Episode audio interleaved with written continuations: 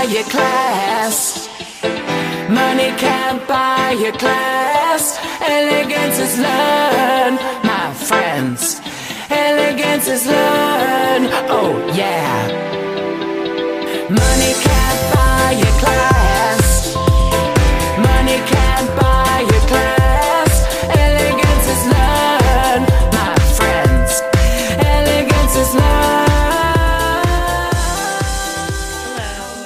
Devoted listeners. Uh, I'm Phoebe, and this is Gemma, and this is Money Can't Buy You Class, a podcast about reality television through a critical lens.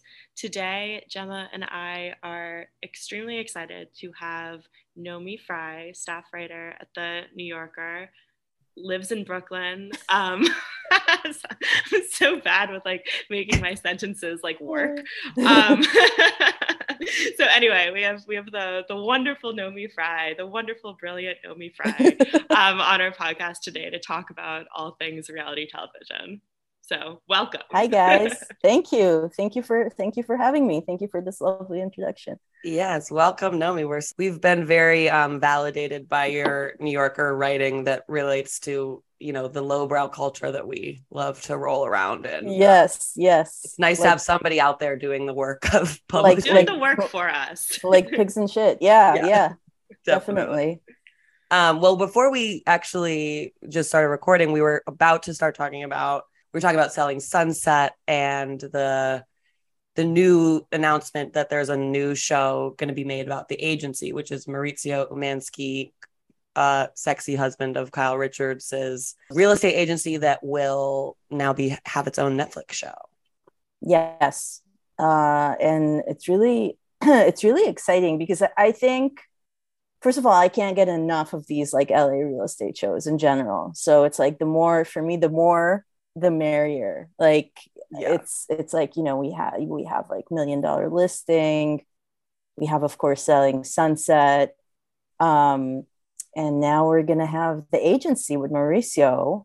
And I, I think it's going to be interesting because Mauricio's role, as we all, you know, we've grown to know and love him over the past decade or so, right? Yeah. How long has it been? Yeah, maybe a been about little bit years. over.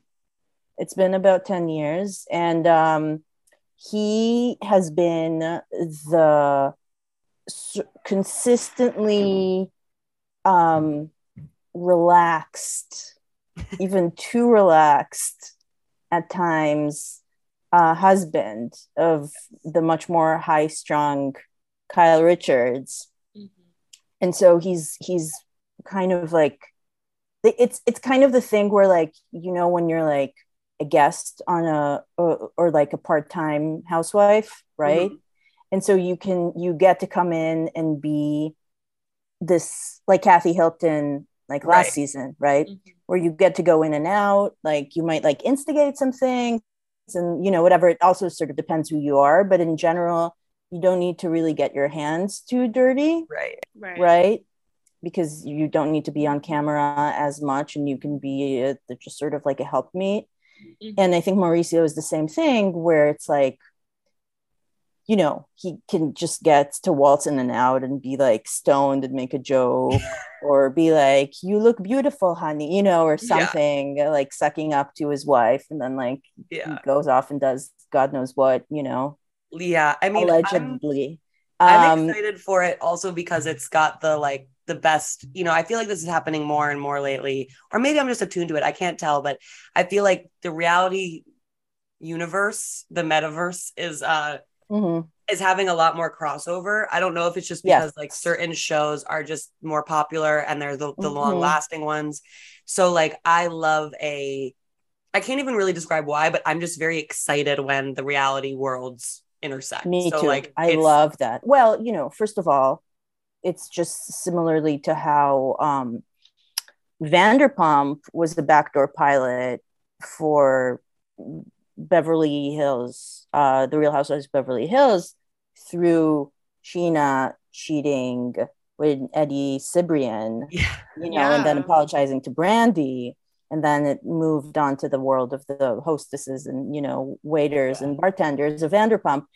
but it's like y- you kind of are like wait there's this whole intersecting you know it's like when you it's like when you go on instagram and you see someone tag like you realize yeah. people know each other that are like beyond you know the discrete social circle or or you know or it's like oh yeah of course they dated in college you Mhm. know like or or something.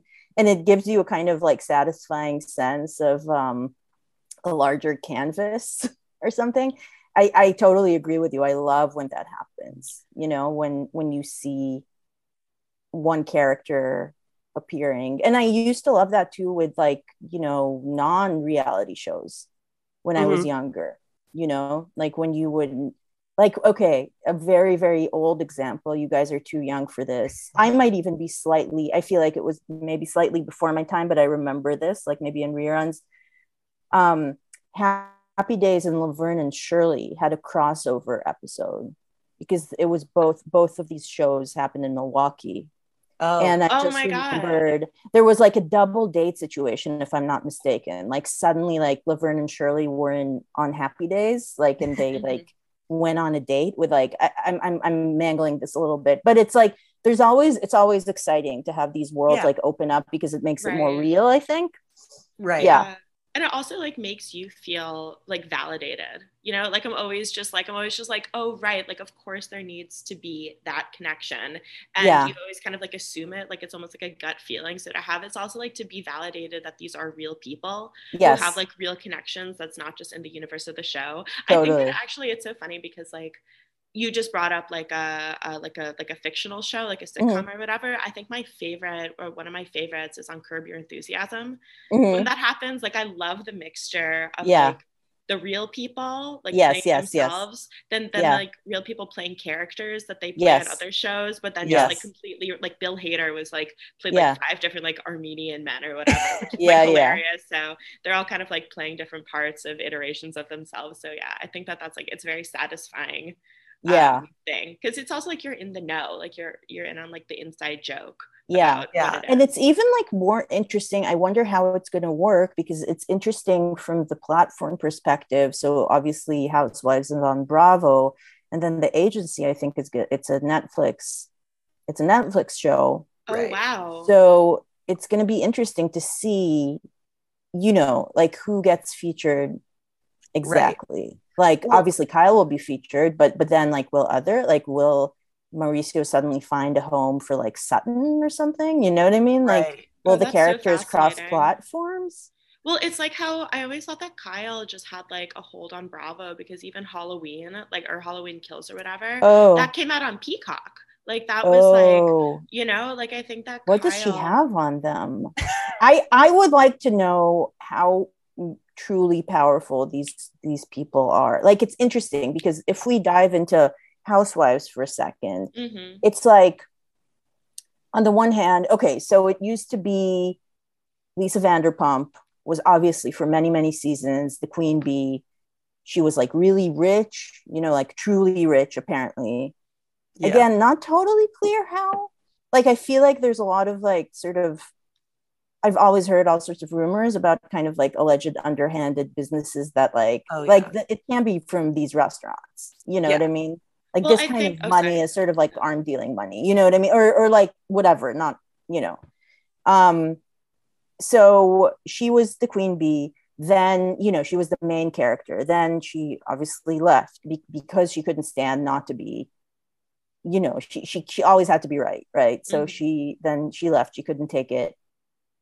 and so now in some ways like well obviously kathy is i think probably the richest i mean i'm not talking about this Yeah. season with diana um but kyle is like the main the main main character who's kind of like you know solidly very rich seemingly and and Yeah. connected uh and seems like the anchor of the show Right. but then you see her on this season like the whole situation with diana you see that she is in some ways because because of the real estate thing she's still part of the service class Right. because because Mauricio, you know, he needs like they need clients, right? Like they Right. need clients for the agency. So I think the claim is that her sucking up to Diana and taking her side over Sutton's, which was so blatant So and blatant. unjustified, like crazy to me, Yeah. um, is because she needs to sort of it's she's still of a class that needs to play nice. Mm, She, she's not. It's not like she's an oil woman. You know what I mean? It's not like she has a resource. Her her uh, their ability to sort of like deal in these resources is still reliant on like connections to even richer people. yeah. Well, yeah, Like Kyle's- Diana. Yeah, right. And Kyle's currency has always been social, right? And that's Yeah, even like her and Mauricio, like they're they are a power couple, but it's almost like it's very um it's not hush hush, but it's it's um like almost like it's very intricate how they play that relationship because like he makes the money and he is the agency, but she kind of like butters up all the clients by pretending to be one of them, but Yeah. also doing Yes. doing the work and like you know it's like quote unquote unpaid labor, but it Yeah. but she's being paid It's by Bravo. labor. You know exactly. Yeah. But we even saw that with like Kyle and Lisa Vanderpump, where it's like Totally. obviously like she was selling houses to Lisa, but then she took Dorit's side because I think that she, you know, in the court of public opinion or whatever you want to call Yeah. it, that gets her even more clients. You know, because that was Yeah. a very interesting break because you would think that she wouldn't ever want to do that, but then like what was she balancing? I think Kyle is extremely socially like savvy and I think like I think Kyle's like currency is the most interesting because like as you're saying it's social as you're saying it's like she's like part of this like service class still. But I also think Kyle is like maybe like the most obviously the one whose like whole fame and like current thing rests on the show. Mm-hmm. and like it's like how she's like built her like you know the agency show would never happen without that. Like she's she's clearly like and i don't, i don't i don't think she's quite like a chris jenner type but you know she's like clearly alexia is going to be featured a lot on the show like farrah's going to be farrah Yeah. just got just farrah just got married i think i think now that the hiltons are back in the public they're going to play that up you know and i think the agency in in just like a small tangent is an interesting idea too because it was very much formed in opposition to the hilton Mhm. real estate, you know, d- Hilton dynasty. and Highland. Yeah, because Yeah. Mauricio, Mauricio, you know, pivoted away from that, and Kyle also, you know, has a. It's unclear that like Phoebe and I read House of Hilton, which was like this like Oh, I read that too. I read that so too, crazy. with like Big Kathy and all of Yeah, that. yeah. I read it like you know like a decade ago or something. Right. But but yes, Yeah. And so like that was like really interesting kind of like insight into who Kyle really is. And like I think Kyle is like somebody who's like I think she's come out the like the most normal, I guess, but she's like totally Yeah. like from this like really, really like she's not really from a world that like many people are from. Like she's from like a psychotic, like abusive stage mother, really like Yeah. who was married to like five billionaires, you know, and like yeah, anyway, I think like to veered off a little bit, but I do think that's like uh I do think Kyle like is an interesting character. I think she's such a force because of those like small details. yeah. And she she kind of is a combination of like weakness and strength. You know, because like she constantly talks. You know, she cries a lot. Like she, a constantly talks.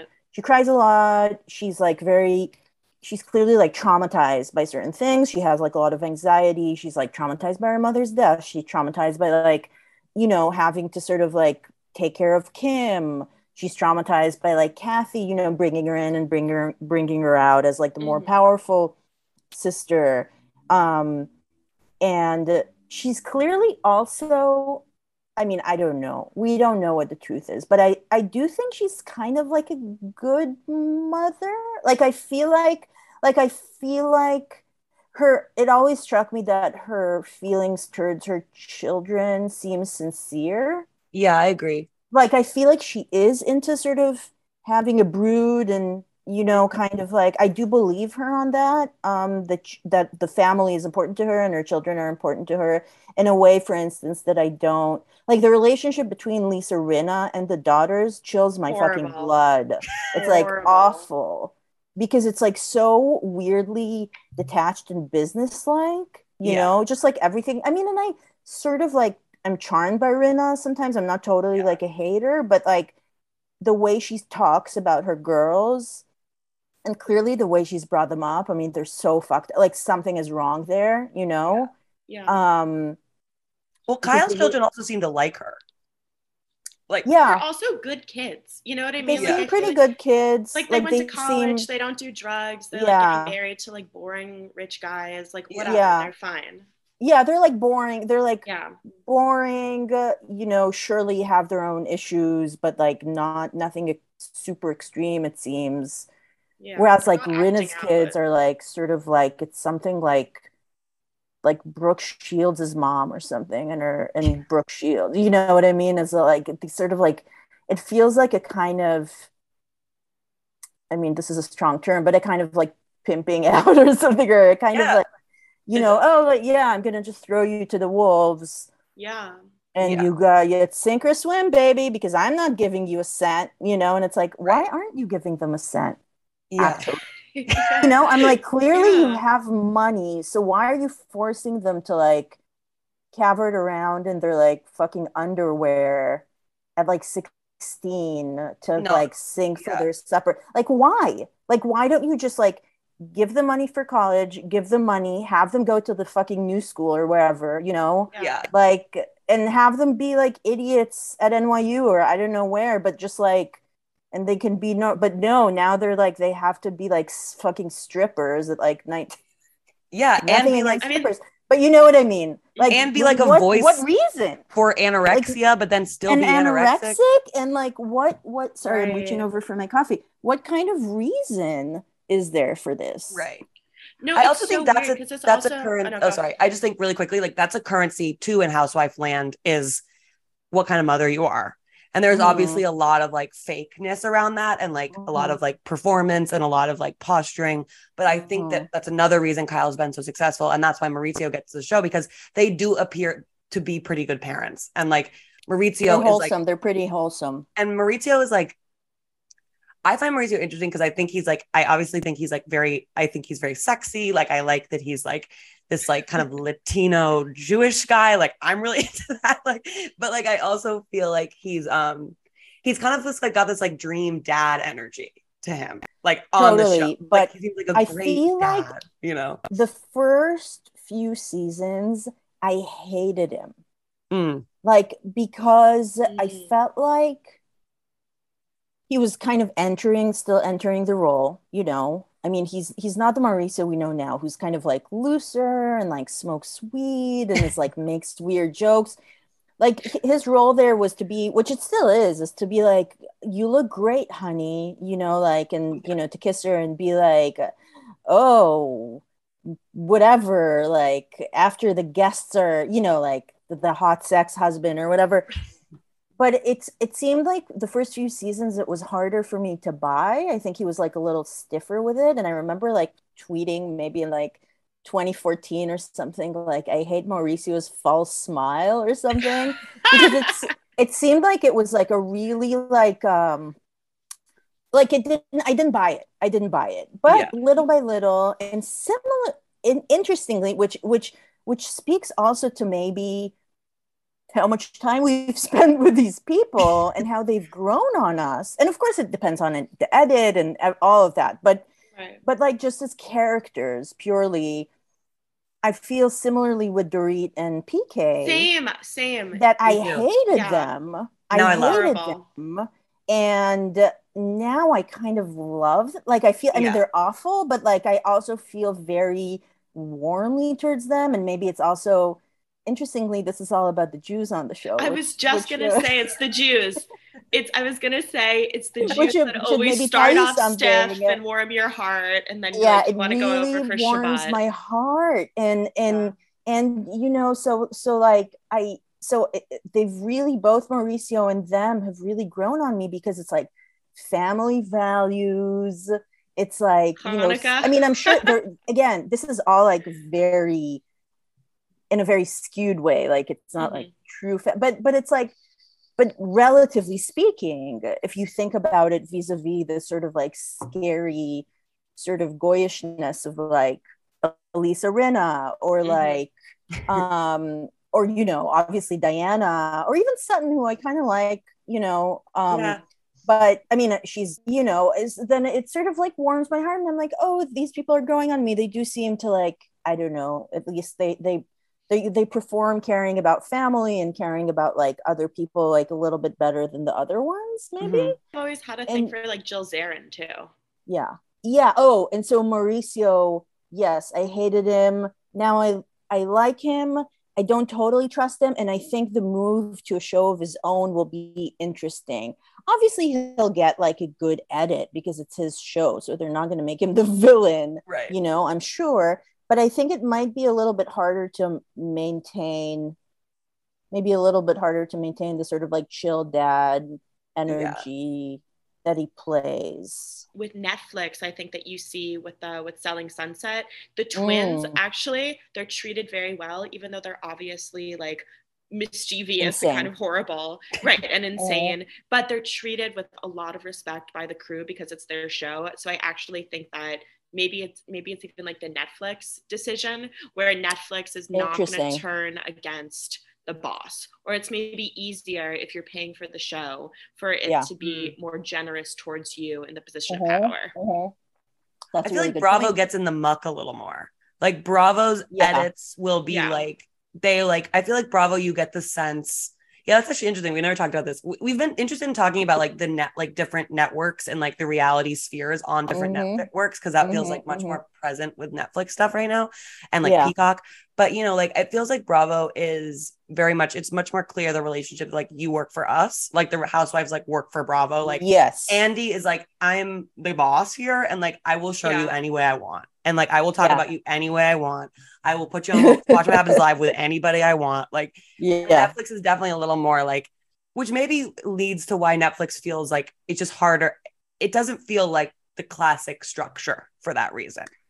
yeah it feels much more self-contained and feels much more removed like obviously both on both platforms or you know networks like it's it there's a span of time happening between when the show is shot and the things actually happen then the edit and then it, the, the show airs so in both cases it's a kind of like time capsule in a sense but i Yeah. feel like with the netflix shows it seems like there's more finality like it's like it's a kind of like a sealed a sealed chamber Yeah. if you Yeah. will that's like kind of like you know it feels more scripted in advance like this is going to be the arc of the season. I mean i'm sure in both cases there's a, a certain expectation of like what's going to play out and and you know and where things should be how things should be produced uh to reach a certain you know certain pl- potential plot points.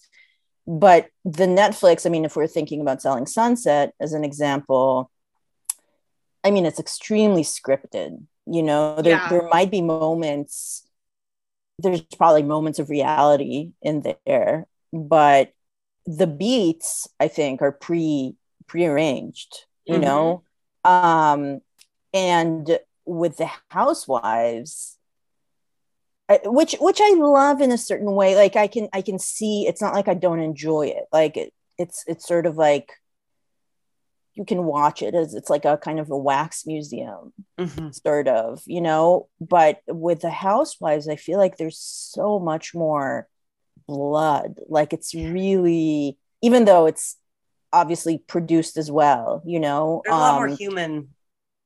it's real. Like it's really real. Like even if things are even if they're produced you know and it's like Yeah. oh why don't you ask her about this? You know even if they're kind of directed right. Well, there's emotion. You can see that, like the reaction, like you, and you can see it in their face that they're having a real reaction to something. yeah Even like, um, like the whole thing with Garcelle and Erica this season, where Erica gets like really drunk and like it acts so inappropriately to Garcelle's Yeah. sons. Like Yeah. you can see like that whole tension in that moment of everyone. First of all, figuring out what's going on because they, they have no idea what's happening. yeah literally putting her body on top of Erica. yeah Crystal escorting the son out, being like, "It's okay, baby, she didn't mean yeah that." And then you know all of that, and I think that that's like that's that's like very indicative um of of like what Real Housewives is as a show. It's it's like a show about like those real moments of reaction, even Yeah. if like the interaction or even if they're all put in the same place on Totally. but you don't really know what's going to. yeah You, you don't. It's it's just kind of like an experiment. And what if we put you here and you say exactly Totally. what's on your mind, but you have no idea how it's going to go down. Totally. And that's why that's what makes it so amazing. And and you know and sometimes so this is on a kind of micro level and sometimes it happens on a macro level which is quite rare because it's it's it's hard. I mean it's not that rare i guess but it's hard to like for a group i mean it's not that often that there's like a i mean it happened obviously with Erica, where suddenly Mr. Girardi was revealed as like a fraudster. You know, that's a huge plot point that has affected Yeah. everything in its wake. And like, did she know? Did she not know? Like, what if, did you hear before about Mr. Girardi? Did he know? Did you know that he was actually, you know, bilking like widows and orphans, et cetera, et cetera? Um, or just now the rumors about like Diana and her connection to Epstein and Oh, yeah. you know all of that like who knows? I mean I'm I'm dying I'm dying for shit to go down with that you know? I I hope Yeah. so. She's probably too rich for anything to hit the fan but I would love if anything around that was actually revealed you know? That's like my dream for like 2023 but but you know I'm thinking about a smaller thing like on Va- season 2 of Vanderpump Rules Best season in reality television, also. which is which in which it is revealed in real time i mean real time not real time but but um the group learns uh, with the viewer along with you know the cameras that jax and um and Kristen. kristen had sex which is I'm still, I still get Unrivaled. chills when I think. i about get chills. it's unrivaled it. It's so no, good. it's, it's that's literally it is. I I do think, and I've watched a lot of reality television. that season, I go back to that season because it is unbelievable how that happens, and it unfolds, and they're layers, there's- and are they're lying.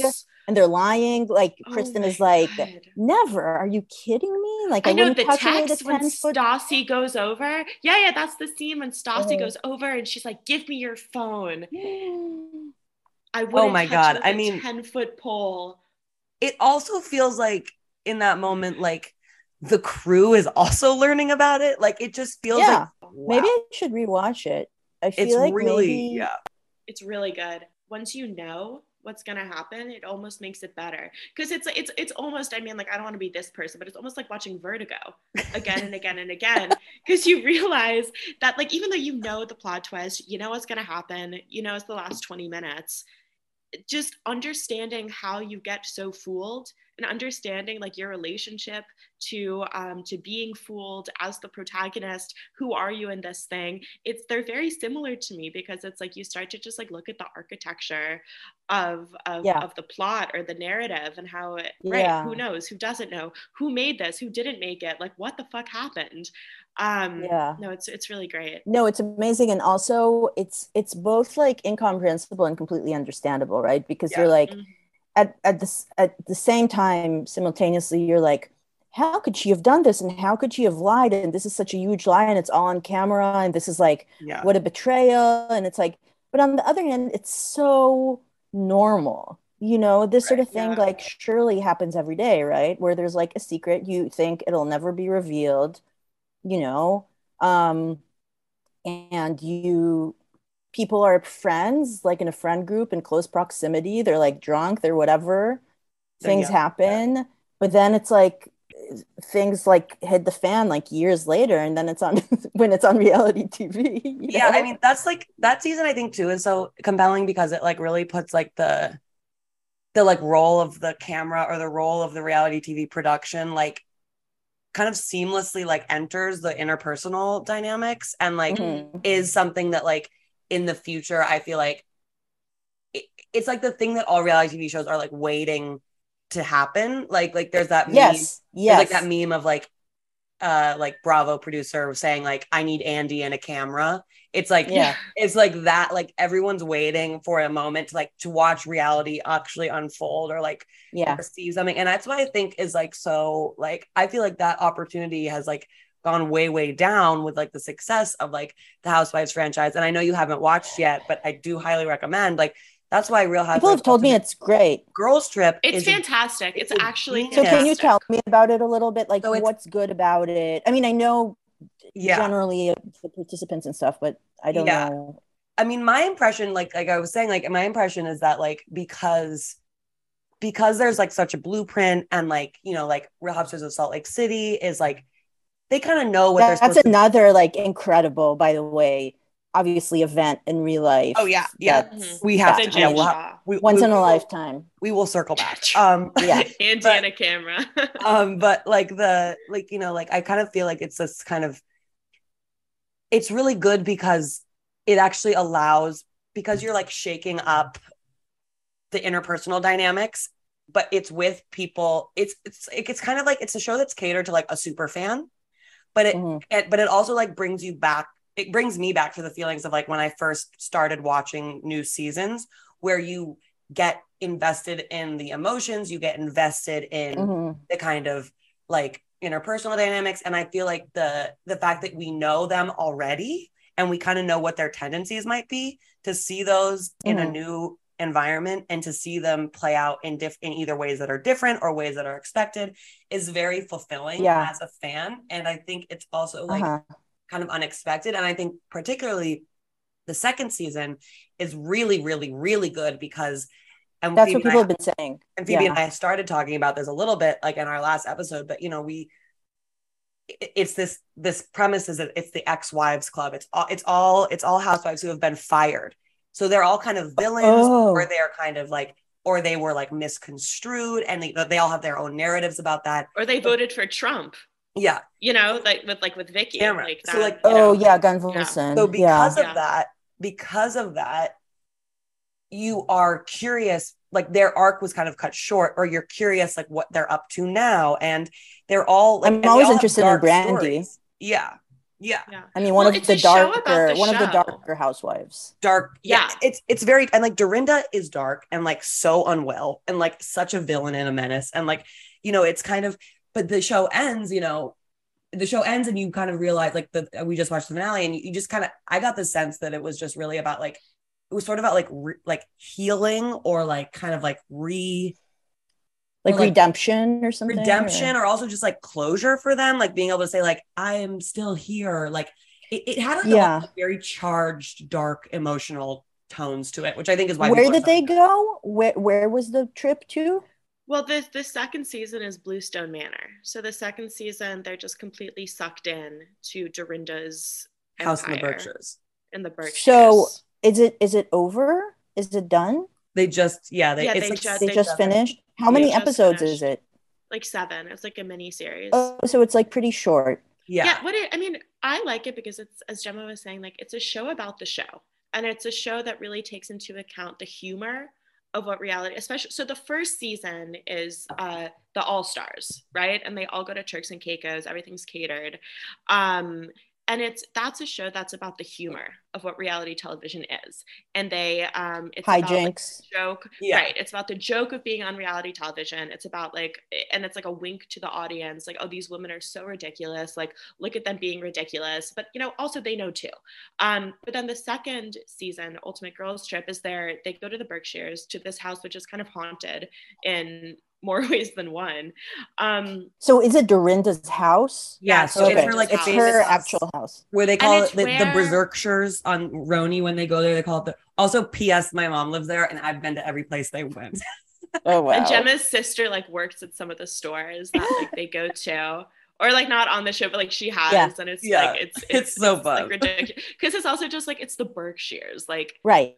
you know, like they're fucking mosquitoes out Yeah, there. Yeah, it's not and, like, especially luxurious or yeah, exactly. But like so so they go to this place and like the Bluestone Manor has this horrible reputation on Real Housewives of New York because they always drink way too much, these Yeah. huge fights, this horrible energy. So they're sending like recipe for disaster, all these women who were recently fired or fired like 10 years ago who like still hold on to it. So it's Brandi, it's Vicki, it's Dorinda, Yeah. Tamra. Tamra. Although Tamra is coming back now. Yeah, Yeah. And it's Which I think of like Girls this Trip- show Girls cemented Trip it 'cause she sealed was that. so good. Tamra was excellent. yeah. in Another season, and absolutely horrible tell- person. I don't know anything about. I mean, I believe it, but this is my introduction to Tamra. You haven't watched OC? no, I, that's my No, next I- project. Then it's Taylor Eva. Armstrong. Oh, Taylor. It's all really dark. No, it's horror. No, it's, and Eva, who also has a history of physical abuse Eva in the relationships. diva. is that from Atlanta? another- from and- Atlanta. From Atlanta, but she also is a. It, it's she's is she not the one? I've never watched Atlanta, but is she not the one who was on? Am I getting this wrong? Was she the one who was on um, America's Next Top Yes. Model? Yeah. Yeah, no, no. Oh, Eva Yeah, she was. Yeah, yeah. Oh, yeah. Yeah. She that's how I she remember famous. her from that, which it was like she was on like the third Yeah. season, She was like a big she like a something like early star of that show. And then yeah, it was like 2005 or something. I so we were talking a little bit about um like the kind of like the wax figure style show like Selling Sunset versus the like emotional show, real emotional Yeah. show of Beverly Hills. Mhm. And I have I've been struck by like this season of Beverly Hills like I mean, I feel like all the seasons are having like have like a laser focus on them right now like because like again because like everyone's so used to them and like Diana people are really feeling like Diana is flopping and I feel like Oh, flopping, really? yeah, that people like think like she's like they're like overplaying it and that she's like actually like not Mhm. interesting at all. But like I think her conflict with Sutton, like thinking about it now, like actually to me really exemplifies that because Diana feels like she's coming from like she's because the show like they have to like kind of take into account like what else is popular. Like I feel like Diana kind of represents selling sunset energy and Sutton. I think oh, part Oh, of the reason think? Sutton is so good is because Sutton is like she's really like really emotionally reactive and very much Yeah. like real in the moment. And I think like Yeah. Diana is like Diana is again aware of herself as a housewife and aware of herself in this role. Yeah. And it just like it- it's not sitting well with the viewer because they're like, no, this isn't this isn't the bat. Like you're supposed to be doing something more, you know?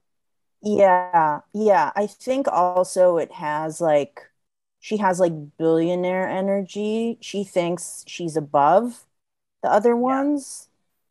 And so, but she's still on the show. So if you're on the show, you got to play. But I, to me, that's interesting.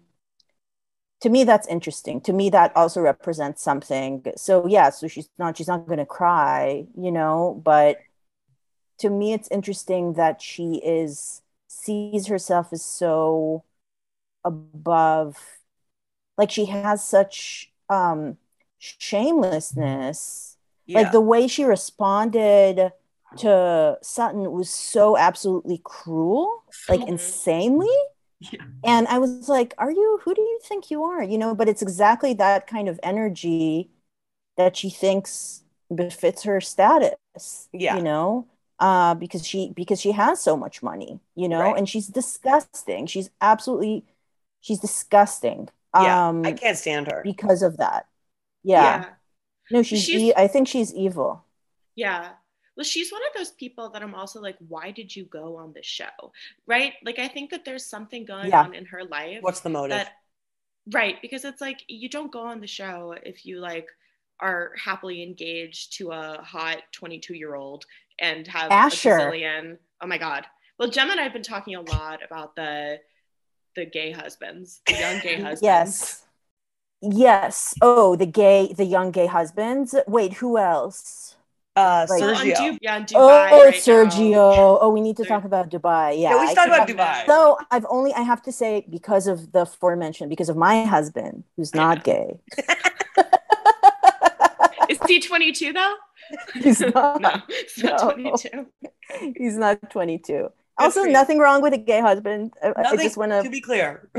to be clear. I'm not judging. I just I simply observe. Yeah. I simply observe. I do not judge. I'd Um, be happily married to a gay yeah, husband. I don't yeah. care. Honestly, and you know, we all have many proclivities within us. You know, Mhm. I mean, Yes. even if you're nominally nomin- nominally not gay, you know, you're still probably gay. But I No judgment Uh, no judgment but because of my husband i've only been able to i've watched two episodes of dubai okay. as of yet and i'm i'm i'm catching up but like so i know all the characters but i'm not totally up on the conflicts Yeah. but it's an interesting it's an interesting thing because because these women i guess you know they want to feel vital Mhm. uh, obviously you can see it and they're like unending attempts to you know remain as fresh you know freshly done as as possible and um and they that's part of it i guess i Yeah.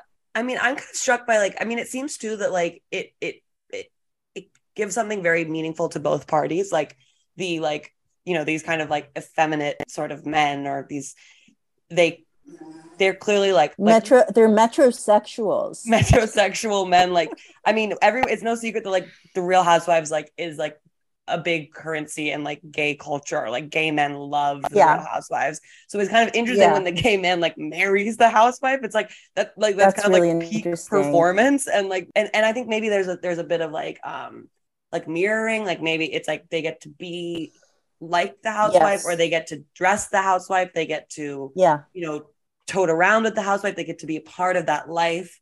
Um, and then Yeah. the housewife gets to be like worshipped by a fan. You know, I think that's kind of an interesting. yes yes Yeah. and the power relations are quite clear in both cases at least it appears that way It's so interesting though, because you think about someone like Erika Jayne or Erika Girardi, Mhm. who she's part of a generation or a generational mindset of marrying a much older man. yes So I think that especially like all jokes aside, it's fascinating to see someone like Caroline Stanbury or Diana Jenkins ushering in a new, I guess, era or generation of women yeah who use their power to date young hot men yes or how they don't find older hot men attractive anymore. yeah You know, Mm. like I'm well it's interested also has to do with money like they Right. already made their money from their past i mean partly at least from their past relationships right with so like older men. Yeah. yeah i mean so clearly like her you know what diana's money comes from like her billionaire finance husband who like split his fortune with her Yeah. um she came into the relationship with nothing you know, Happiest divorce ever. yeah and then caroline i have heard her on a podcast and she claims that the money she has is not from her relationship with Cem who by the way i discovered is jewish so that's why she's, She's Jewish. Jewish. i think that's okay Oh, she things. converted? no okay so two things somebody oh okay so the thing where she said suddenly that she was jewish with like which like shocked me into Yeah. silence for like two hours i was like how is this possible and where is this coming from I tweeted about it. oh yeah me too yes so i dove in. Mm-hmm. Okay. Cem i found a blog post from some sort of like jewish blog that interviewed Cem about the jewish community in the emirates Oh. and how you know it's the emirates of course. You, you I, I mean and, and- oh it was something about how the new relationship with israel is affecting the jewish community because you know obviously this is extremely recent that israelis are able to go to the emirates and like uh you know there's like two jews in the emirates and and like if this is making a change and Cem said that as a i believe he's turkish Mm. as a Turkish Oh. British Jew, he has been involved in efforts to like make a synagogue or something. I don't know. So, okay, so there's that. But another thing is that it turns out that Stanbury is in fact Steinberg. And from her the paternal side, um, there's Judaism in the, on that line wow. as well. So yeah, so it's, Boyification. it's absolutely shocking. That is shocking. Um, Caroline yeah, So yeah, so I guess I guess she is she is at least half Jewish and Right. then was married to a Jew, so perhaps that strengthened her ties to the Jewish faith. I don't know. So that was that was Oh. absolutely amazing.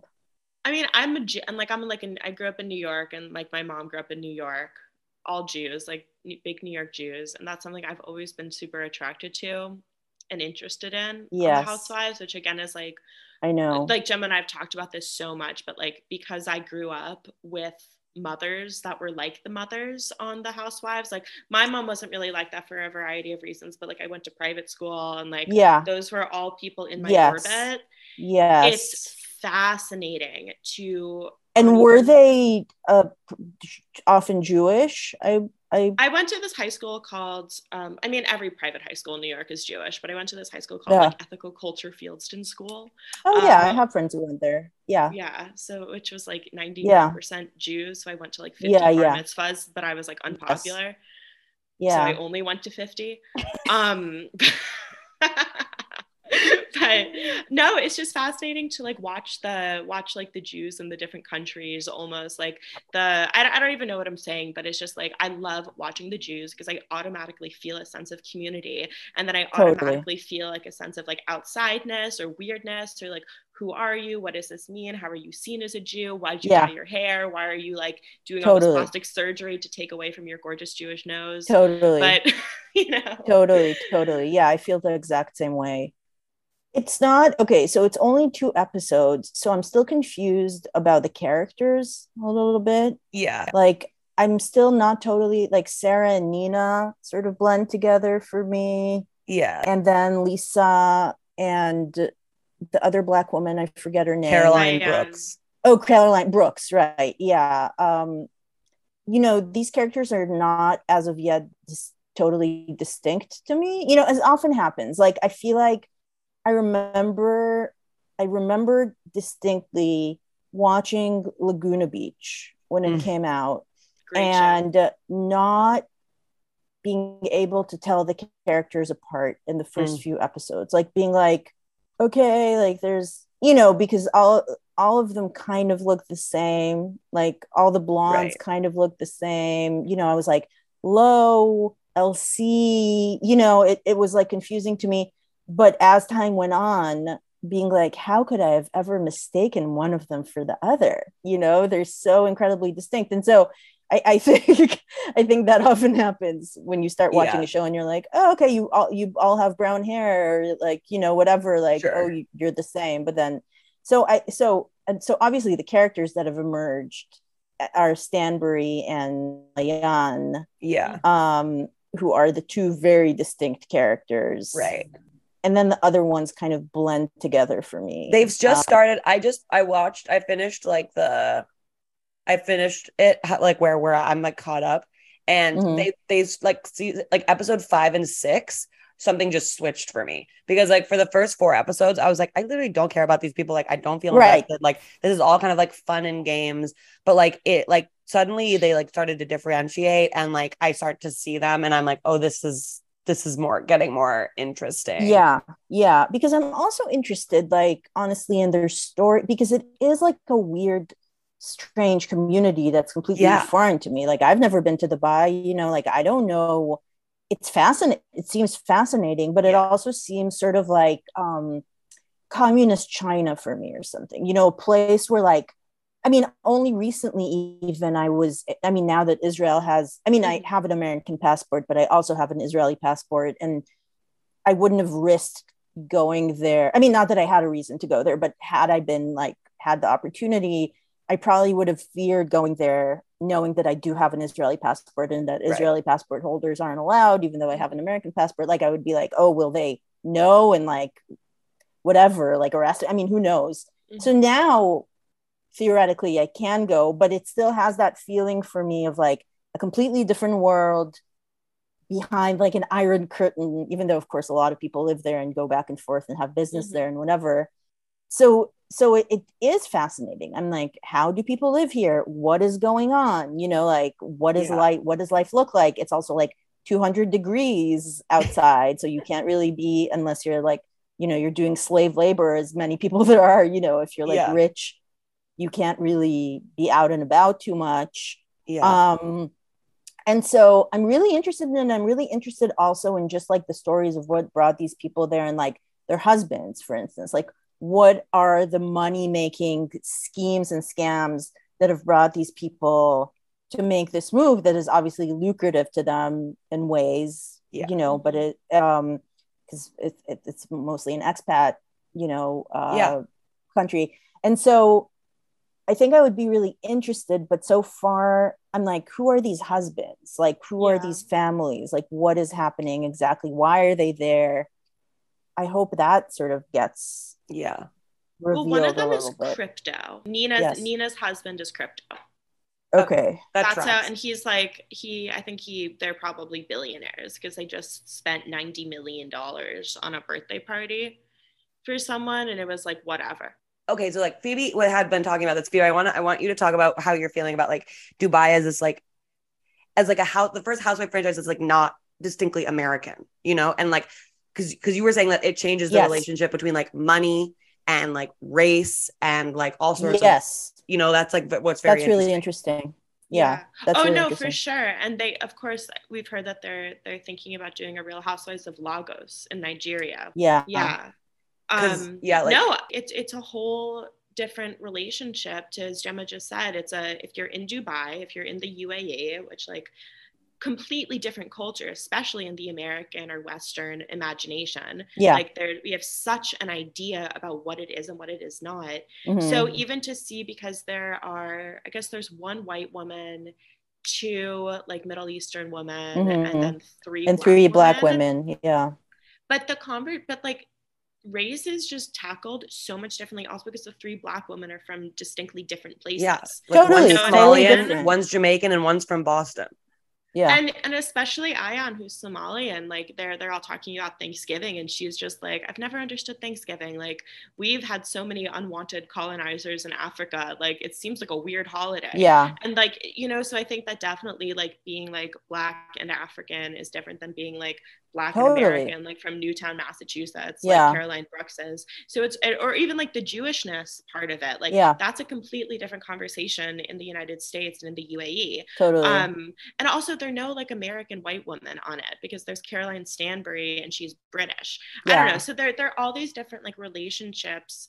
Um, or, or even like with the husbands too, because you always can kind of get a sense, especially at this point, like what a relationship is like, because you just know the Americanisms of what of, of how to tell if a relationship is working, how to tell if it isn't, what a stress is going to be about money or a certain price tag. But here it's like there's a different, there's like a different like idiomatic understanding of like love and togetherness Yeah. and like of like the pageantry of marriage or whatever yeah. that I think that that makes it very socially fascinating to watch and to latch onto because I I, I do not know what is happening because I'm not familiar with like Totally. how The way the these- how conventions. intimacy works. Yeah, no, yeah. exactly. Mhm, You're like mhm. learning about a culture, Yeah. learning about through in, on such a microcosmic level, which is a very interesting way to learn about a place that's been designated with such a stamp of otherness. Yeah, That's a really that's a really good point. But then of course it's clear, I think, to these women too that the lens that they're going to be viewed through is an American lens. And so Yeah. I think there is, I mean, even just the celebrating Thanksgiving thing.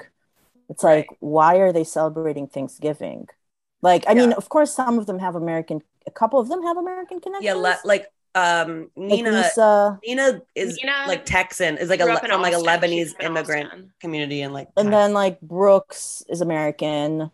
Mhm. yeah, she's then- definitely the most American and like But then Lisa, Lisa's Jamaican American, so I think that she, I Yeah. think that she, it seems like she grew up in the United States, Yeah. but has like, but all of her family is in Jamaica or something. Yeah. in terms of Western like borrowing Western um kind of like tropes and stereotypes like Sarah Almadani, I think is a very interesting character in that way because she is Emirati and she Mhm. is She's very like the rebel, right? She's like Yeah. the rebel. she's like got divorced she has like a like a son who she like w- is like she's always saying that like she like arab men can't access their emotions. She will not raise Yeah. a son so she's actually much more like but she's having a but her kind of plot line is like she struggles with like how to mix the new and also there's this whole thing in dubai of like this new world. And so it's like the new world versus the old Yeah. world. So she's like she wants her son to learn how to eat on the floor. And he's like like like her parents her grandparents do and her parents do. And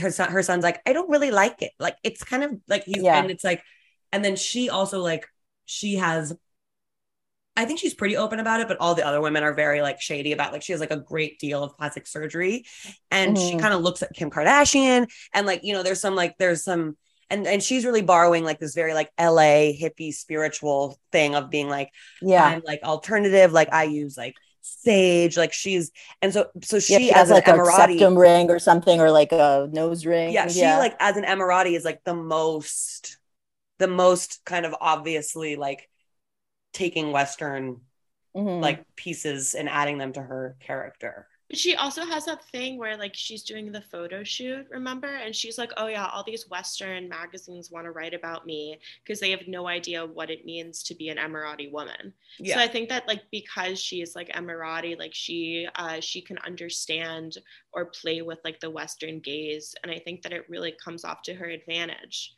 You know, Yeah. which like Yeah. the other women they don't play with it as much as she does because mm-hmm. I think perhaps they have Yeah. more experience in Western cultures. Because even Ayan, who's from Somalia, her husband's from Idaho, so you can imagine that she spent a lot of time. yeah. and what Like- that and also have like she seems too. she seems to have adopted like i mean again i've only watched the first two episodes so i don't know how it develops but she seems to definitely have adopted the language of like trauma and the sort of Yeah. americanized view of like oh this is trigger like you Yeah. can't when you say to me you weren't invited Yeah. it triggers my trauma about my dad like beating me or something Yeah. where, where it's like okay but act like you know you don't need to be a bitch about it No, but you that's know i mean so i mean it's a harrowing story but like relax like Yeah. you know relax with the trigger No, but I think that that's actually like that's such a good point because you know you also and again like I haven't fully thought about this so I, I apologize if this comes off in a way that reflects that I haven't thought about it a lot but the American I guess part of the American image of a country like Somalia is kind of exactly the story that Ayan purports. Oh, I'm so poor. Oh, I had to marry my cousin. Right, Oh, my yes. dad has a million wives. You know, there are all these like, and it's again, it's not necessarily negative or positive. I think that she had a horrible, horribly negative experience with it, Yeah. but also she seems like she was perfectly happy to marry her sexy cousin yeah or whatever. But I think that it's almost like easier to encounter someone like Ayan because you're like, oh yes, you poor woman Right. who was beaten by your horrible African father who had a million wives and all the siblings and like because it really tracks with the stories that we tell ourselves totally. about a country like Somalia. Yeah. And whereas I think it's it's actually more difficult to understand a woman like um like uh, uh Nina just because like that's that's like so totally not what you would expect out of like an Emirati woman you know so I think that, that that's why she becomes more more difficult where it's easier for Ayan to be like oh like I was this and now I have Western values and I can just like use the language of triggering because people will also understand like oh my dad beat me and now I am triggered. That's Yeah. just like something that in our vocabulary is very simple to to be like oh okay i get who you are as a person. Yeah. Yeah. Yeah. Yeah. no totally. Totally. Um Yeah, and the Dubai thing is just interesting to me, like in terms of like the direction of the Housewives franchises, and also just like the sort of like it feels somehow like it, it matter like like I feel like Salt Lake City is like it like everyone like loves it and it like is a good show and it has like a thing about it, but like I don't really care about like Salt Lake City. Like I like I feel like the Housewives having franchises in cities is a huge, huge, huge part of the Housewives. It's like you're watching like this little microcosm community or something, and like Mhm. sure it's all very specific to where they are, and like it's edited differently. There's different production teams. Like it's all it's important, and I feel like the Dubai like it's like it's interesting. Like I feel like it reminded me of like Sex in the City when too when they go to Dubai and like the Dubai like the Dubai like paid for that. I don't know. There's like this whole like it was like an Yeah. ad for Dubai being like Mhm. Yeah. we're open, and this show is like an ad for Dubai. Like they keep Yeah. saying Yeah. like they're like Dubai is new. It's the new world. It's like the new Yeah. American dream. Like the intro of the show is like is like the Burj Khalifa coming out of the sand in gold. Yeah. It's like it's like this new desert land and it like yeah feels very like it feels related to like I don't know like the future of like I don't know like I feel like people talking about like well, like climate change and like climate panic and like we're not going to be able to live in certain places like Dubai's probably going to be too hot. But it feels like this like extra like this outside place that like is is the yeah. focus on that is interesting to me. Yeah yeah no that's that's really interesting. I mean i i i you know there are certain i mean there's the there's obviously the cities and then there's also the sort of like micro communities. Like i have suggested to andy more than once i mean not that he cares but i have when i have chance to meet him uh, i have said to him i think you really should do um like a show about rich Israelis in LA because there's obviously it's like a tight knit vulgar community Yeah. with a lot of money. I mean, obviously, again, there's a million different types of Right. Israelis in in LA, but but you know what I mean. And you encounter, and uh, that's another thing that I love encountering, like whether on Selling Sunset or sometimes you see, you know, when you see like, I mean, obviously Maya on Selling Sunset was Israeli, but but you see like it's often like contractors or like you know suddenly it's like or it was on on million dollar listing they had like some israeli contractor. Oh you know what? On the disick show um on the disick real estate flipping show which i watched there was like an israeli contractor that mickey that had like a, a fairly you know prominent role. Yeah. and so um They he was a lot always of arguing with like the designer. Yeah so i'm like i feel like there really is um a chance to do something here because another thing recently is that i don't know if you read that um styles article about that pilates high high end pilates instructor no. uh, that the a class costs it's like all the it's like kendall jenner goes to it and like Hailey Oh Bieber yes, yes, like, yes. I saw that. you know Kaia and all of these like young models and young like TikTok stars and whatever. It's called Forma, and she Mhm. the Oh, yeah. And it costs like seventy five dollars a class. Um, so it's like, and you have to be on a list. Like you can't Right. just like. I mean, obviously beyond the fact that it's hard to find a spot like on Mm-hmm. a reformer or something. You also can't just book. You you can only get access to the app where you book the thing if someone refers you. So it's like, Like this like Raya.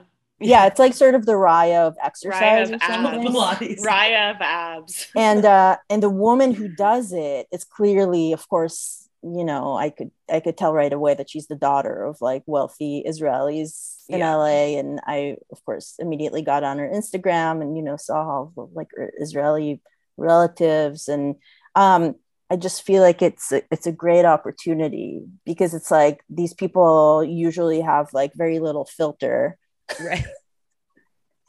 and Yeah. they also have money and they also like like to flaunt it and they're also you know it's just like i think it's i think it's a it's it's a real thing like waiting to happen There's been So Real Housewives at Tel Aviv, right? I mean, well there was is a good idea. there, there was like a show that i watched uh it had like two or three seasons this was maybe in around i want to say like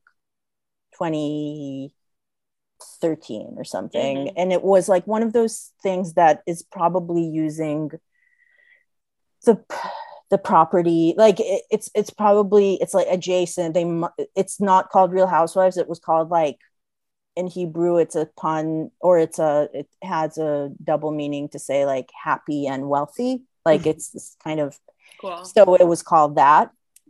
And uh and it's it was like essentially real housewives. It wasn't called real housewives but they probably had to pay something to use it. So it was probably similar to like real housewives like melbourne or you know one, one of Right. those Mm, like mhm. franchises that isn't like bravo specific but is like and um and you know i i enjoyed it a lot you know because there is a certain something like you say phoebe like when you look to see who the jews are there is a certain something where you see it even if the people are totally different from you i have nothing in common with these israeli housewives you know Right. who are very wealthy and like right wing and probably and kind of like have horrible values but it's like it is like my community in a certain way you know i, I feel you see some them, sort you of recognize them. i recognize them i understand what it's about i Yeah. i get the references i know what they're trying what they're going for you know um right. and uh and so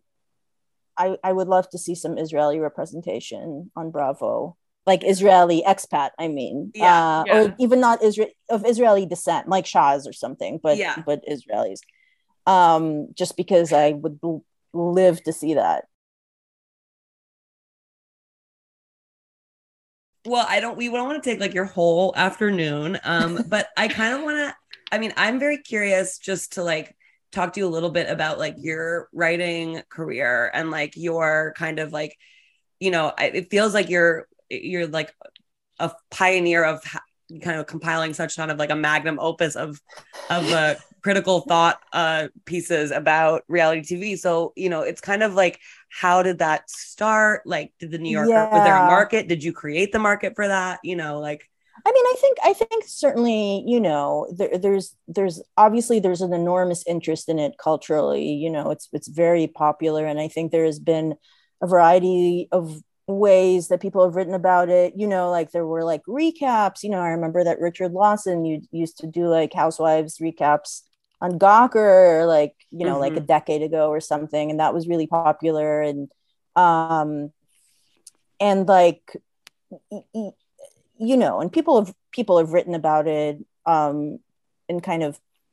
yeah maybe not like sort of like deep essays i guess but in, Right. a, in a kind of like it's been written about a lot in a popular way on Yeah. various you know i think on blogs most most often and Yeah. um yeah but i think it's true um that there hasn't really been. I mean I, I will say that it's like for me it's like really organic. Like i didn't set out it was just something that interested me and um i always felt like because i was so into it right. and it seemed so central to me to my experience of this era and of america in general Mhm. um that you know because okay so not being you know since i'm originally from israel and i grew up mostly in israel Mhm. and with like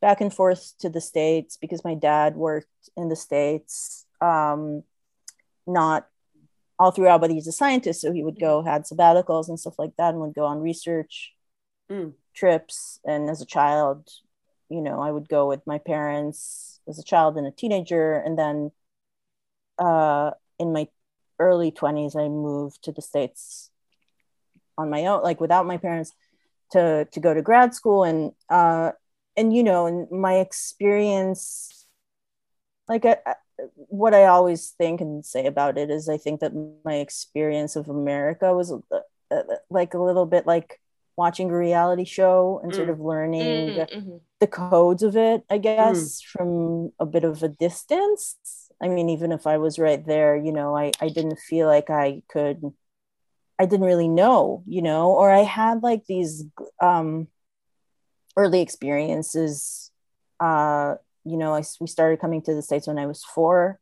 And so i had and this was like the early 80s and i had that experience but it, it would have a lot of gaps in it because I, we would come we would like be in the states for the summer and then we would go back and a couple years later we would come again you know and, and there was this was this was pre-internet obviously and uh, so it was kind of fits and starts Mhm. um, experience of america and when i would go to america like my parents would send me to like day camp or whatever it was the summer Mm, okay. and I would have to sort of like I knew English, you know, because I came I came in early and I was able to read and write and all of that, but because my parents were really good about like maintaining that even when I was back in Israel for years. Um but I didn't really know the culture intimately. You know, I, I knew some things, but I didn't know like what yeah TV shows were on. You know, it, it would always take me a little bit to catch up and to catch up about, about like what the slang was and the way people were dressing and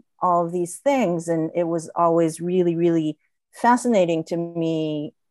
And like on a on a personal level, just as a person coming from outside a culture and then like experiencing that culture in front of my face and that culture seemed like stronger and richer not just seemed it was you know america at that Mhm. point obviously america was a lot of things but you know it's sort of like america of the 80s at least the facade of it was like sort of prosperous and Mhm. And and uh, so from a personal level but also um yeah but also from the cultural the, the kind of cult, lar- larger cultural level i wanted to be a part of it and i knew i wasn't a part of it so i would sort of like sit back and look and Mhm. observe and be kind of fascinated and then i would like sort of like in small ways kind of try to pass i mean i, I never lied about where i was from or anything Right. like that but just like i wanted to blend in like Yeah. be, like in a kind of unobtrusive way and i think that kind of continued you know that's been my ap- approach Mhm. just from like a survival Mm. standpoint, you know, of like being a child and a teenager and then in my 20s in grad school and whatever, like I would sort of like learn, look at look and at and observe the the customs of wherever I ended up, Yeah. you know. Yeah. And uh and then I could kind of mim not mimic them in the sense of like it, it, it makes me sound like I'm like the Miss like Ripley or something, you know, but but just you know just looking at life as if it was sort of like a show i guess in some Right. ways Well, I think it's And so I watching- think- yeah, it's so observe. It's so observational. It's for people who like to observe. I think. yeah and so i think the same thing animates me because obviously now i mean obviously now i'm like i feel like i'm it's hard for me to tell. I'm not putting anything on like I, i'm i'm just like it's me now you know i've been living in america for more than 20 years. I'm like completely americanized and it feels very everything feels quite natural to me you know but that sense of like looking at something from the outside and kind of trying to figure out the rules of it or like the relationships or and if it comes with a side of like as with the housewives with a kind of like side of like flash or prosperity or kind of like uh luxury you know opulence Mhm. um because that's the way i think i mean that's how i explained to me to myself psychologically like that's the way i kind of like thought about america hmm when I was growing up. Um, makes a lot of because It sense, was so yeah. different from like where I came from. Not that I came from poverty or anything, but um, but Israel in the eighties was very different from America in the eighties. So I, so so I think it comes. So my interest comes comes from that, and I think it also has other interests. It has to do with you know questions about femininity, like what's what it means to be a woman. Like I never felt like I was really a, wo- a what a woman is supposed to be like i never felt like not a woman you know i never felt but i also es- especially in american culture like it's so and you know everybody knows this is like you know the w- femininity on the housewives part of the part of the point of it is that it's like exaggerated to the point of drag almost you know so Right. that's Mhm. really fascinating to me and i feel completely outside that and so it's almost like looking at like looking and learning not in order to even like ad- adopt it myself but just because it's fascinating you Yeah. know it's like a show Yeah. Right. And so and so all of that was always really interesting to me just on a very visceral level. Like i didn't force myself to be interested in it. It was just like um and so yeah and i think so so that's was always part of my you know kind of Yeah. like my wheelhouse. Hmm um and when it when it started to be i mean you know and just in terms of my career it like developed very slowly and in a weird way or not weird but just not not in a very direct way. Like i came to the states to do a phd in english. I tried to do that for a few years. I got my master's. I tried writing my dissertation. I, I, I didn't write my dissertation. I left. I moved to new york Mhm. um, and full time. And then I just kind of, you know, I I kind of cobbled together work from a variety of places. I taught like composition at NYU. I taught writing at RISD. I I was a fact checker at Us Weekly. You know, like I I did th- Oh, that that sort of like combination of like high and high and low stuff, I guess, Right. which seemed you know pretty natural to me Yeah. and um and yeah and i was you know on a more again on a more personal level i come from a family of academics that looks like way down on all that stuff you know i mean popular me too. culture was never something that was like considered worthy of like looking at or thinking Right. about so i think Mhm. I mean, and this is something that I've been discussing recently with my husband because I think like I spend so much of my life trying to like, I mean, obviously doing it in a way that is ultimately like what would be more acceptable to my parent than me ending up writing for the New Yorker. You know, it's like right. it's like it's not like I you know, I'm like a drug addict, like lying by the side of the road. It's like very, very obviously acceptable and like highbrow and all of that. But all the rest of it, like the stuff that I'm interested in, is like very, they think it's very stupid. And it is stupid. Just so the thing that I've been talking about with my husband is that he was like, You've been so intent on rejecting the stuff that your parents w- look down at, you know, um, and like sort of prizing it and saying, No, this is like important. This is something that should be looked at. And that's all fine, you know, obviously.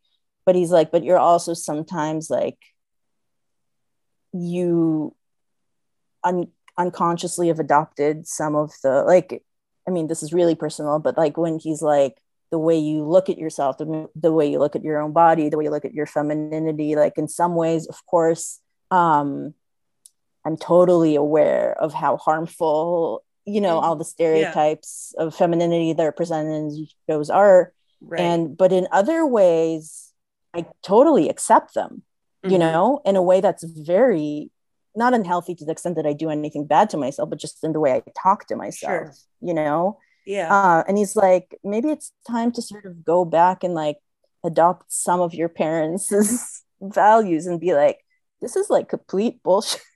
Right. Well, that's you the know? tension. I've always felt like that's the tension yeah. when you're interested in something like this. Yeah. Um, because on the one hand you don't do it because no no one's putting a gun to your head and saying Naomi Fry you must write these articles about reality yeah. television so you have to like it yeah, for a certain course. reason you have to be yeah. a fan mm-hmm. and i think that that's like it, that that becomes a difficult part because like yes there are all these aspects of it like there's the feminist aspect there's like a queer aspect there's a cultural aspect you know and it's someone who studies english like there's a semiotic aspect of it. But i think that that like the tension is then like having all of these um criticisms or being critical about it but also the reason why you're critical about it is is the baseline you love it. Yeah. And there's there it is a type of drug and it is something that pulls you towards it. And something that i find actually is that when i watch too much of it i, I actually start fighting with my partner more. I actually start getting into um, mm-hmm. like like a why did you say that? Like i become like a little bit paranoid or i become maybe even more self-hating or i get ready for a fight because like this this culture or these types of rhythms have like totally gotten yeah. into my head. Yeah yeah yeah no it's like it's it's like i i fool myself if, if i'm thinking that i'm not affected by it uh yeah right in some ways negatively because it's like you see you know, especially from I think the the feminist uh, yeah thing, you know, it's all fine and dandy to be like, you know, it's sort of like choice feminism. It's like, yeah, I'll be, I'll, I'll wear like seven inch heels if I want to. It's my choice, you know, it's my choice. Right. I'm like prancing around in like, you know, in a size zero like mini skirt because I'll be anorexic if I'll be anorexic if I want to, you know.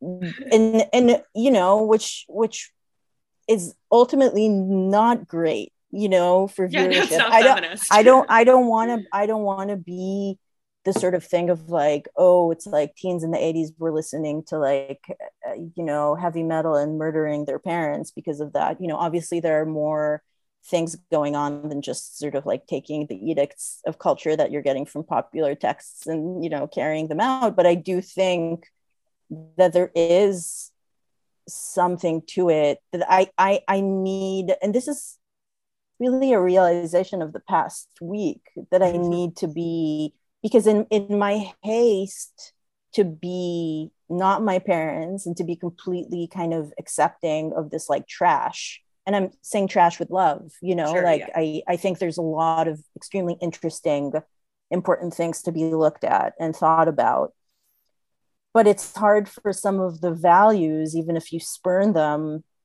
you know externally mm. uh or think yeah of course it's stupid to like get a mask of plastic surgery you know you right. like look insane or like you spend like a hundred thousand dollars in your face and it's not you're never going to look young again you know what, whatever it is it sets it sets a it sets a standard that's hard to resist, even if it's exaggerated, you yeah. know, because you're like, you look at it and you're like, what am I? What do you mean? Oh, yeah, I'll, I have like, I didn't get a tummy tuck after I had my child. You know what right. I mean? I yeah. do have like a belly. I am like, you know, growing older. I right. am like not the height of conventional femininity you know what i mean like what am i a man not that there's anything wrong with that et cetera et cetera but you know what i mean all of these But you're questions not. Yeah, you're not.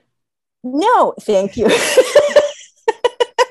no no no but you know what i'm saying and i think Yeah. probably a lot of women experience that whatever whoever they are you know i mean unless they're like i mean probably even the maybe even more than others the women who you close closest to the ideal you know Yeah. like models or like instagram influencers or something that we all look at and are like oh this is now this is n- today's ideal Right. woman right you know um how much do they put themselves through probably a lot you know Yeah. i would imagine yeah uh, even though to the naked eye it would appear to be completely i mean not natural but at least completely self-accepting in its pursuit of this type Yeah. of ideal so it's even oh sorry, go ahead. yeah no no that's that's that's what i have to say No, that's incredible. I'm like, I really I could just listen to that for for many more weeks of self-realization. But um, no i mean th- this is really this is actually comes from a conversation literally with my husband like a week ago after i had a meltdown after like seeing pictures of myself or something. I'm like 46 years old. When will this end? No, n- who knows? You Right. know? I don't know. No, no, who knows? But but it's you know it's with us from cradle to grave i guess to a certain extent. But it's Yeah. like it's also and he was like okay what are these like yeah like fashion is important like reality television is important um influencers are important you know it's all things that we look at to inform ourselves about culture but there has to be some way to kind of like um psychologically detach from it yeah. a little bit more or understand and you know and it's i think it's so interesting also because like one would think there are like so many there are more ways to be right now. And I, I see this i think with my with my daughter. I mean who knows? She's not yet. She just turned 11 so she's no. you know not yet a teenager. It's just start that whole thing is like starting just more now. And of course we're in new york so things it's not we're not in alabama or i don't know somewhere more that seems more conservative or more conventional. Um i think i think the pressure that is now on kids is in some way has in some ways be- been loosened with gender um conforming to gender conventions and so on I think it was it used to be harder in my Mhm. day at least. So there is like obviously like so many kids are non-binary now. So many, you know, there's there's so much more acceptance, at least in certain places of of uh of um a kind of fluidity or like you can do a little bit more than what you were used to with uh whatever body hair uh you know Yeah. i mean all of these things that were when i was growing up were like Na- nazism you know it was like really like a line was drawn very very uh you know strongly Mhm. but i i think that with that somehow there is still so much and even more kind of conformism and like convention conventional only it's supposed to be informed by a kind of yeah i don't know if it's choice feminism or if it's a kind of like empowerment narrative or i don't know what it is it's like yeah i can do i can get a new face if i want to because it's my choice or i can Sure. like you know like wear a thong and like you know be like a size zero because that's my you know i'm i'm, I'm more powerful than a man with that or, or you know all of those things that i think are really yeah it's a discourse that's really strong now um well, so much of the housewives in oh sorry, did I cut you off? no so I feel like so much of the housewives, um, and just beyond that, what we're talking about is it's but but the housewives or whatever, it's a production of desire, right? And I, I Mhm. think it's what you want to be, or it's it's not even Yeah. you, you, it's this anonymous American consumer figure. It's who Mhm. they, whoever they are, want to be, right? Yeah. And I just feel like you get caught up in this production of desire that you forget the construction of it which is i think like it's it's what we were talking about earlier with Mhm. like like the outsideness and the recognition i think that that is like it's so endlessly important or it's like the driving force of being like repulsed but also influenced as you're trying to or at least me i don't want to talk for you but just like, Yeah. trying to figure out the construction of it right when it's like you because of course if someone's like oh like i want to get a new face and it's my choice and i'm a feminist that's such an incomplete sentence or Yeah. sentiment because they want it because it's going to make them more desirable they're buying into a uh, they're buying into a choice that's actually not a choice. Yeah. um, but but you've been culturally convinced that Yeah. that you want to do that you that you as a figure that you're actually an individual when you're actually not really. You're Yeah. completely influenced. Yeah. Yeah. Yeah. Yeah. It's it's just um yeah totally. Totally. And it's uh and it's like what happened to feminism? I don't know. It's it's really you know i don't know like what what happened? Like weren't we here already? Yeah. in a no different exactly. in a different guise but you know? Yeah.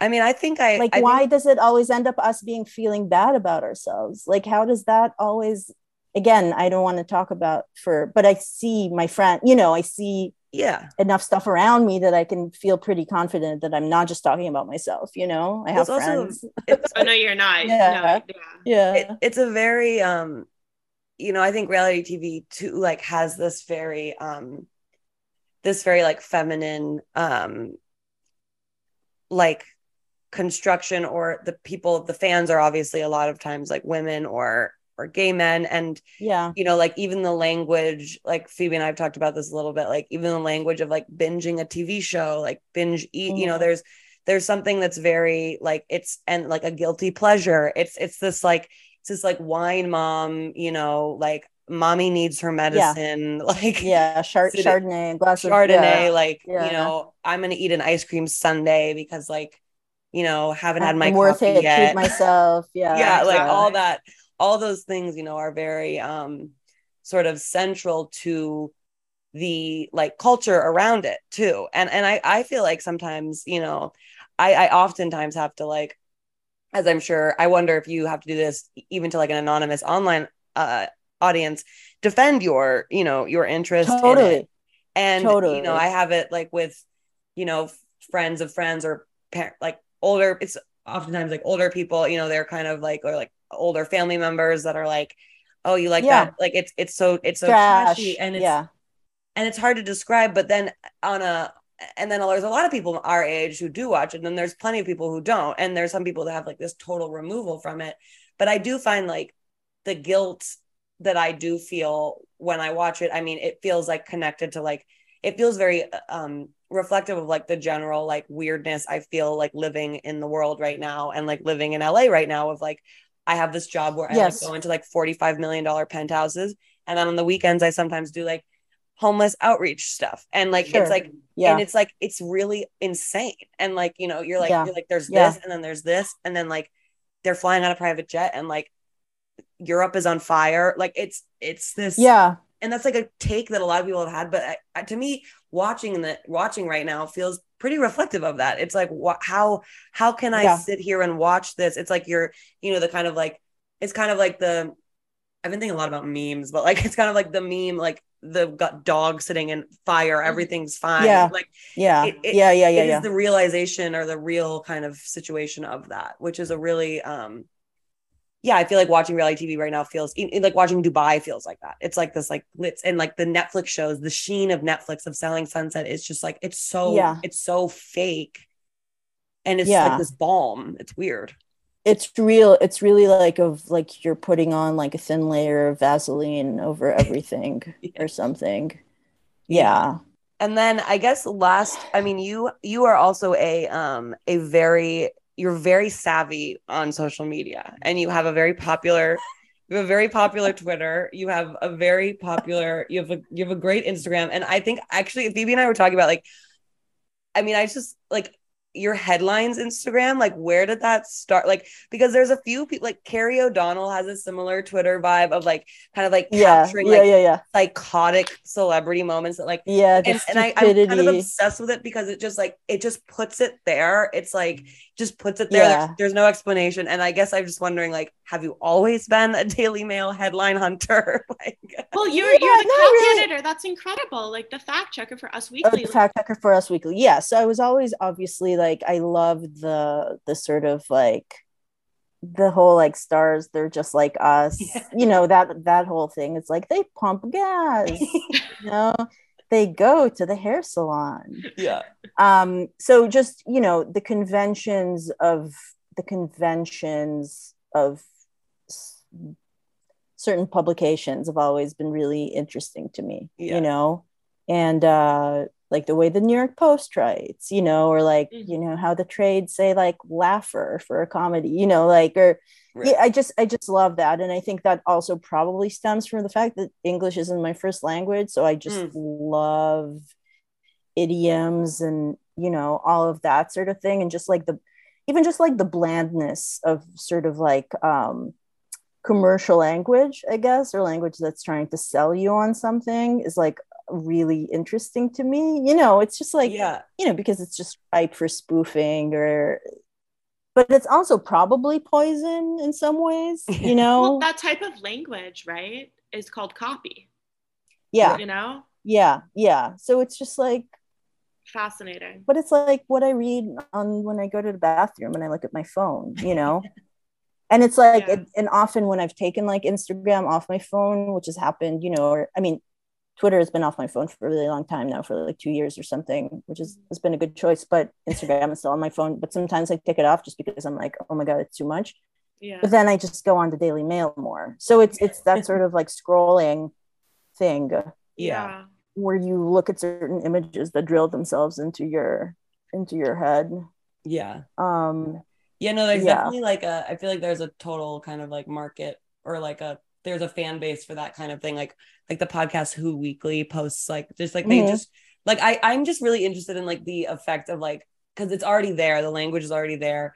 I, I Yeah. really like the kind of like use of social media. Like it almost feels like it could be it could be maybe thought of as like a bit of like on maybe not an art practice, but you know, like I like yeah I it's sort of like found art or something it's sort Right, of like like taking it's like you just something hit the retweet button like it's Yeah. there it's in the internet but like you retweeting it gives it this new context that's like very sure that's very funny yeah yeah yeah That's very, totally like totally maybe totally. says something and often know? i f- and often i find and you know and i think people are often like oh this is how i see the daily mail like through your i mean not everyone is like me like reading it like every day all day every day so it's like for people i think it's also just like a kind of a source to see these like crazy funny things that Yeah. they wouldn't otherwise. Um yeah. That's really well funny. Naomi, that was so it's so nice to talk to you. I don't want to take up your whole uh it was Sunday. super fun you guys. Yeah this was really this this was really fun. Thank you Naomi. Have a great rest of your afternoon. Yes you too you guys. And thanks Um, again. and i'll talk to you soon. Yeah. definitely. Bye. Okay. Bye you guys. Bye. Bye.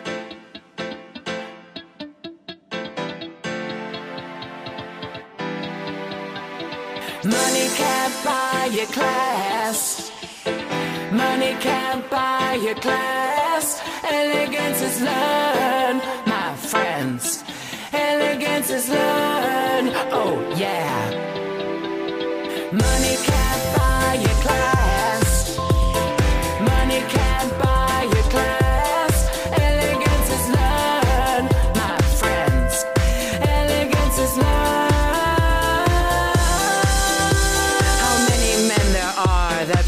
To hold the door when I give them so much more than they can imagine?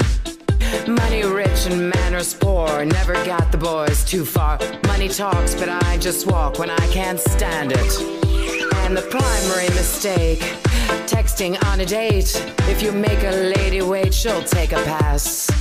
The lesson all should learn, even if there's cash to burn. Respect yourself, cause no one else can change your path.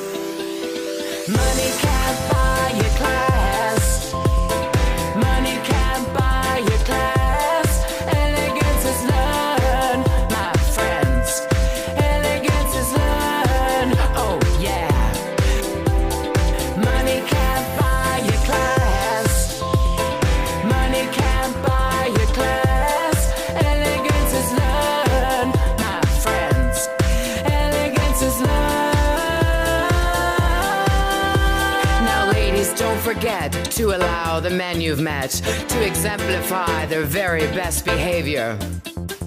When entering a room, greet everyone, and soon you'll be invited and entitled to the grandeur. Your company should feel when a conversation's real, even if the topic feels like science class. You can tell where someone's been without even asking him. He's either rude or has some style and panache.